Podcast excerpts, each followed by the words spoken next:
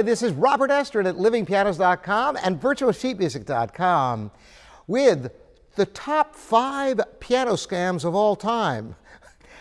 Actually, there are probably more than this, sadly. I don't know why I'm laughing about this. This is actually a very serious subject. And after I get done telling you these scams, it will alert you about these, but I really welcome others to add to the conversation to warn other people about what's going on out there, and we'll all learn something from this video. All right. Sadly, not everybody in this world is honest and upright, and it can be really distressing sometimes for people.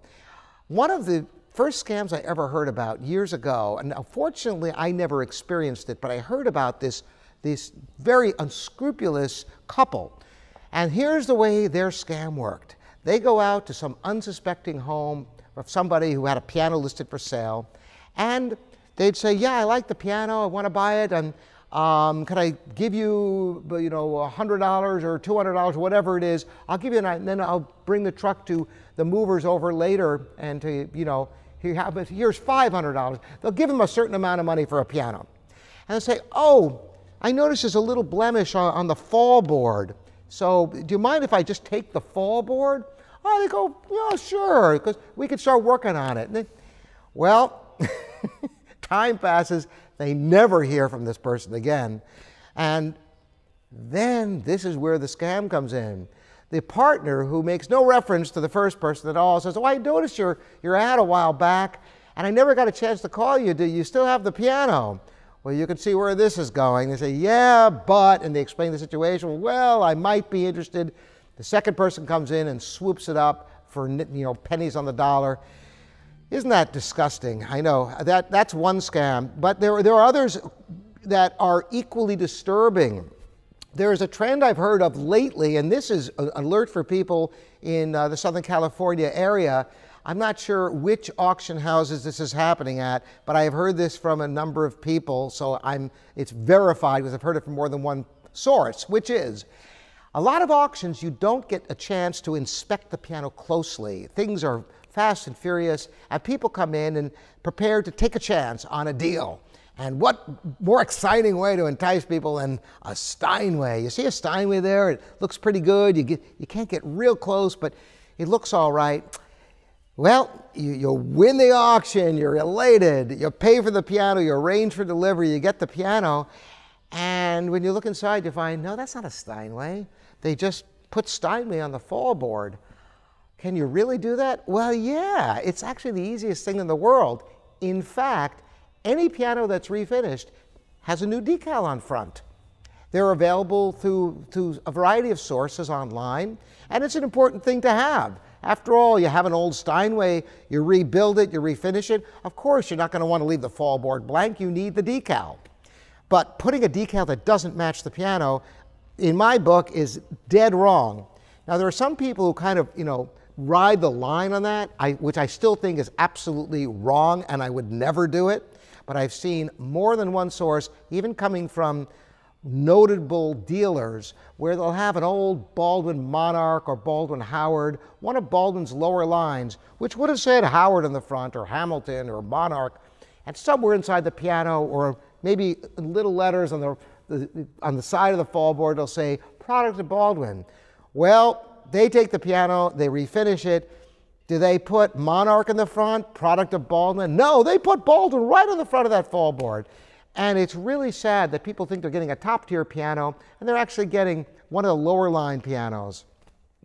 Some people go to extraordinary lengths. I think one of the most unusual situations I've ever heard in piano scams was a Steinert. Steinert was a great American piano company, and they're very, very similar to Steinway in, in the design. Even inside the piano, the, the logo that they have has that half moon shape. Well, there was a concert grand Steinway being advertised for sale, and I had somebody uh, ask me, this is a few years ago, uh, they said something doesn't seem right. And, but I looked at the pictures, looked, looked like a Steinway D, because the Steinert scale design is so close. These people went to such extraordinary lengths because usually the way you know for sure what a piano is is whatever is cast into the plate because you can't fake that. Or can you? Well, these industrious people, I guess because it was a nine foot concert grand, they figured they could get a pretty penny for it, did indeed alter the plate and made it say Steinway inside. Now, how did I know it wasn't a Steinway just from pictures? Well, on the capo d'astro bar and other parts of the plate, there are different designations of accelerated action or different words that occur on Steinways that are different from other manufacturers. And indeed, while they did put that Steinway name, they didn't take the care and the time to scrape off everything off that plate and replace it with what would have been on a Steinway D. Thank goodness I spotted that because whoever contacted me was not sure about whether to get this piano. And there's nothing wrong with a Steinert, but Steinway, because of the name, sells for much more money than any other brand pretty much in the used market. So it would have been overpaying for that Stein, Steinert. Very, it gets worse, huh? Okay, well, what else could there possibly be? What other scams are there in the industry? Well, the last one I'm going to tell you is one of the most popular, and it's prevalent, sad to say. Uh, and it's, it, some, once again, it's all in presentation, how far somebody goes to represent something honestly, and what somebody does to try to really let you know what you're looking at. It can be very confusing in this world of stencil pianos, which I've talked about extensively before. That is, people selling imported pianos, mostly from China and Indonesia, they have to put a name on the front that people have heard of. So, with the hundreds of piano brands of companies no longer in existence, they pick one and they stencil it on the front of the piano.